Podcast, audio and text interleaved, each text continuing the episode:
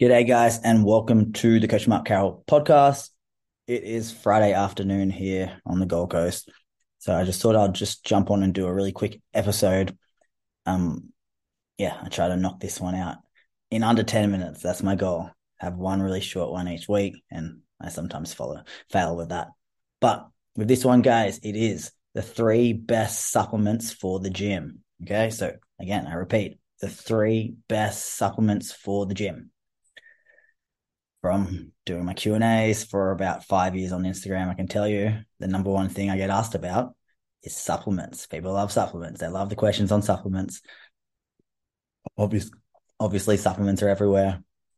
Um, it's something I've never had a sponsor on. Probably the only person in the world of fitness to never have a supplement sponsor. The only thing, obviously, I've ever sold is my own training program, stuff like that. Nothing wrong with selling supplements, but it's just yeah something I guess no one's really, I don't get many offers. I guess people just don't, are not too interested in me for, whatever reason.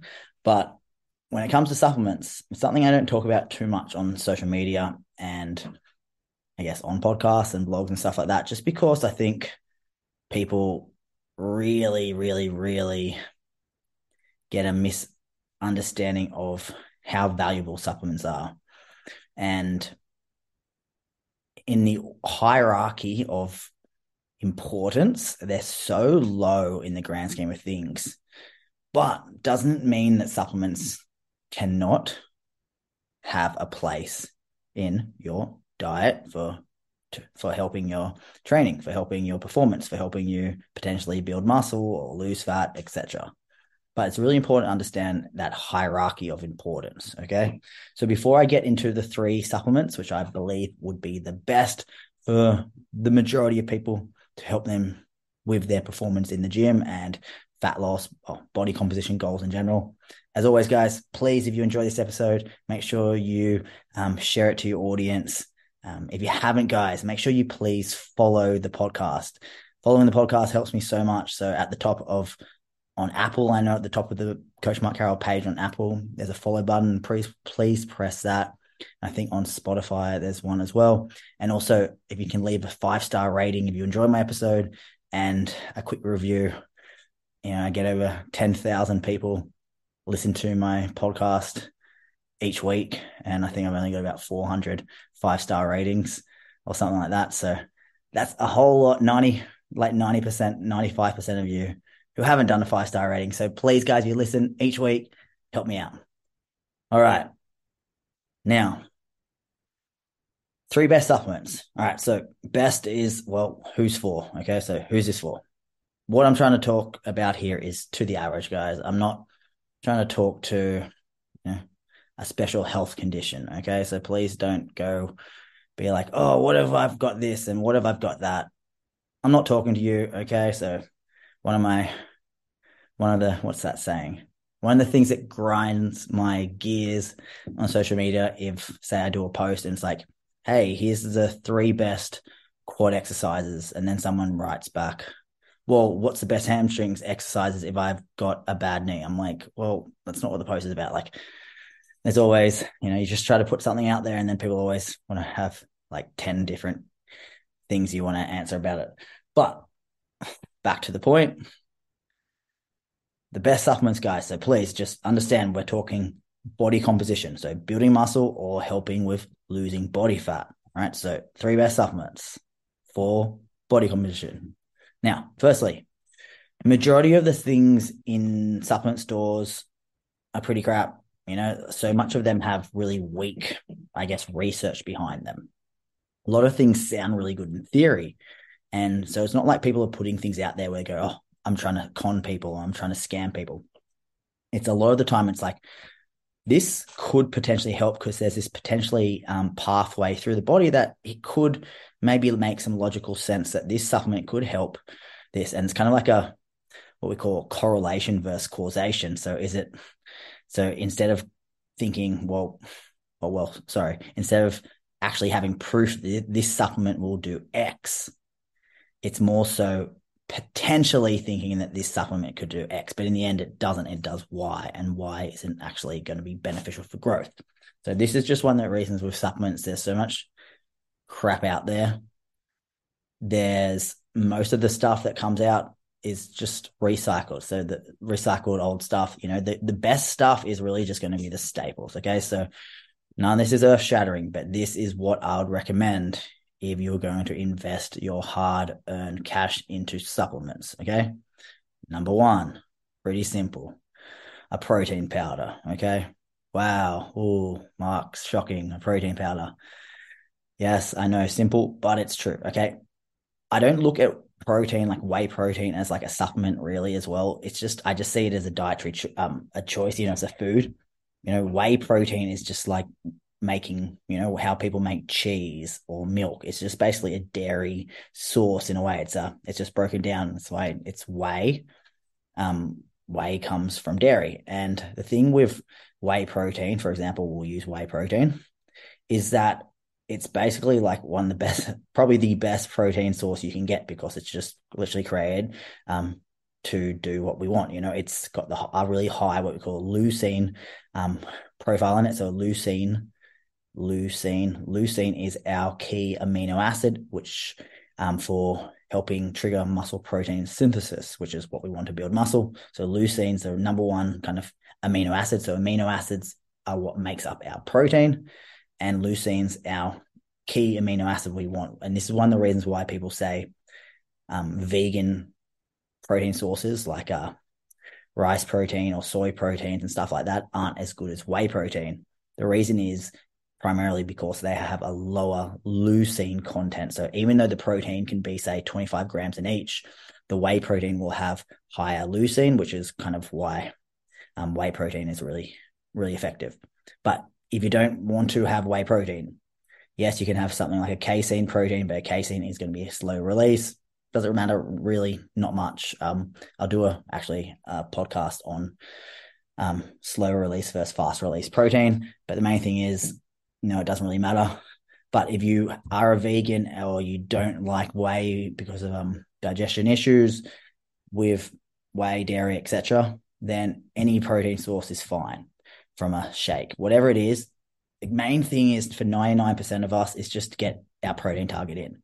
Why do I suggest a protein powder as being the best supplement? Because it just gives us the most key thing from nutrition for building muscle and maintaining muscle protein. It gives it us in the most low cost, most time efficient manner possible. So, how many shakes can you have a day? Well, you know, one to two is probably fine depending on your protein intake.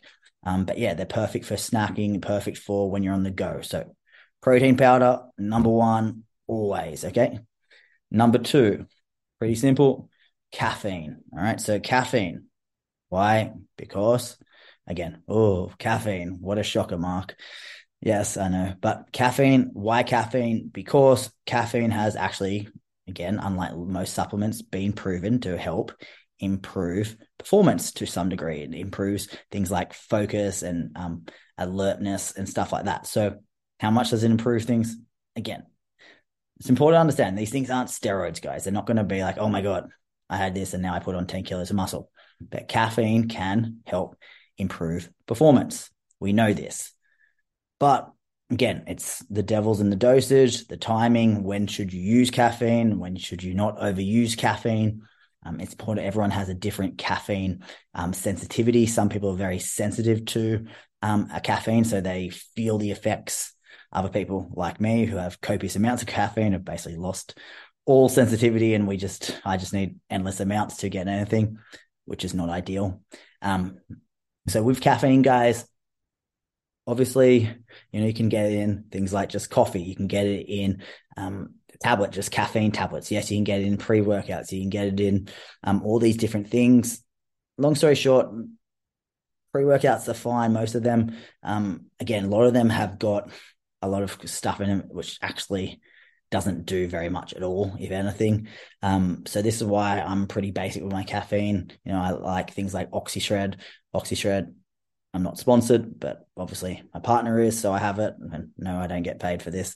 Um, but I like OxyShred because it doesn't have um, beta alanine in it. So beta alanine is that supplement that you know if you have a pre workout and you get that really itchy feeling um, down your back, that's the beta alanine, and I hate that. Um, the beta alanine is more for like a. The reason why I don't like beta alanine really because it just it's more so about a bit more longer time and attention work. So it's not going to help you in those probably 30 to 40 seconds, um, which is how long, say, a working set in the gym will last. So it's going to be a bit more beneficial for someone doing a bit more endurance, strength endurance work.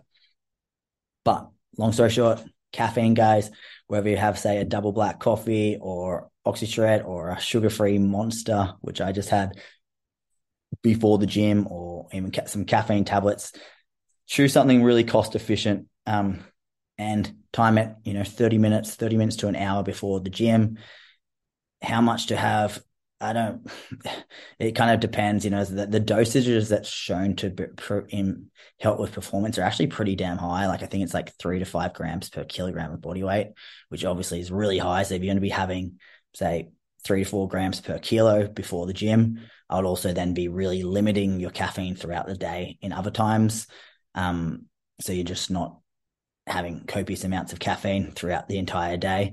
Um, but again, caffeine, it's not magic. It's not this thing that's going to be like, oh my God, now I'm going to be burning all this fat. How can it help you? Well, it can help you because obviously you can be a bit more mentally, potentially mentally switched on in the session and help you, again, potentially move a bit more, lift a bit heavier. How much is going to help you? Eh, it's it, it's you know, and a lot of it I think is placebo, but we know caffeine does help. Now, how are you going for time? I think I'm going over 10 minutes as usual.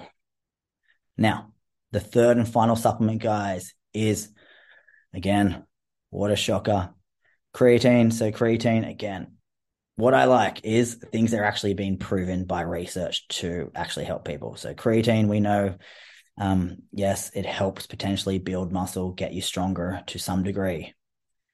I did a podcast, guys, on creatine. It's about a 30 minute podcast. So if you want to learn about the benefits of creatine, um, go, I think it's about two months ago. I did a podcast on creatine, I think probably in March, February, March, April. So go check that out. That's one of my, one of my most downloaded podcast episodes on creatine.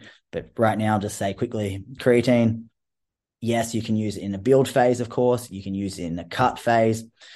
Why can you use it in the cut phase if it apparently makes you gain weight? You're not gaining body fat, you're gaining um, water intracellular water. So it's a water being pulled into your muscle cell, which is actually a good thing. So why does this matter when you're doing a cut for say fat loss? Well, because obviously if you can potentially lift a little bit heavier and perform a bit a bit better, that's going to be a good thing when you're trying to maintain your muscle tissue when you're dieting in a calorie deficit, right? The, the stronger we get, or the strong more we can maintain our strength and muscle mass, the better when we diet. So that's why creatine can be really useful in a cut. And it's important to understand that creatine is not making you fatter. It's not making you more bloated like we often think it's not um, what we call extracellular water retention, which is like water under the skin. It's water within the muscle, intracellular, which is what we want. The only times water can um, creatine can give you a bit of bloating is not actually just from the creatine under the skin. It's going to be more from like um, gut issues. So sometimes when people have too high a level of creatine, initially um, it can cause a little bit of GI distress which leads to then having a little bit of bloating just because of that GI dist- distress. So, if you're prone to a bit of gut issues with creatine, lower the dosage or try to break up the dosage into a few little servings throughout the day. Around three to five grams is normally the kind of the common approach to be used on a daily amount. Now, again, the thing with creatine, guys, I can't stress to you enough. It is not magic. It's not a steroid. It's not something like that. So many people think, right, this is going to be like a 30 second rant, but if you have a choice between spending money on a great coach, one of my programs, when or creatine or pre-workout and you go and choose creatine or pre-workout instead of investing into working with someone like myself, you are insane. And I mean that in the most polite, loving, kind-hearted way. But please prioritize the things that matter. Okay. So these supplements are nice bonus feature add on.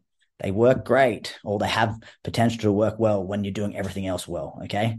But if you're not getting your calories right, if you're not training hard, if you're not hitting your macros, if you're not being consistent with the gym, if you're not sleeping well, if you're not managing your stress, if you're not training really intelligently, um, lifting with great technique, or you know, training really hard, it's not going to give you anywhere near the potential benefits. Um, things like creatine. Okay, protein, of course, have that no matter what. It's always going to help. Caffeine, we all have caffeine. I'm sure 99% of us have it regardless, but use it as a tool to help you with the gym. Um, you might not, you might also find it more of a tool when you're in a dieting phase when energy is a little bit lower. And creatine, creatine is something, yes, you can have every single day. It's something that takes a long time to build up in your body. So, yes, you can be consistent with it. Just don't think it's magic. Don't think, oh my God, I'm training crappy. I've got crappy training. I'm not sleeping. I train half hearted in the gym, but I'm taking creatine, so that's going to fix things.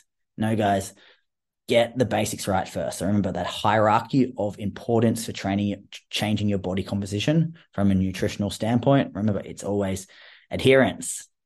Number one, that's the most important thing. Then energy balance, calories in versus calories out.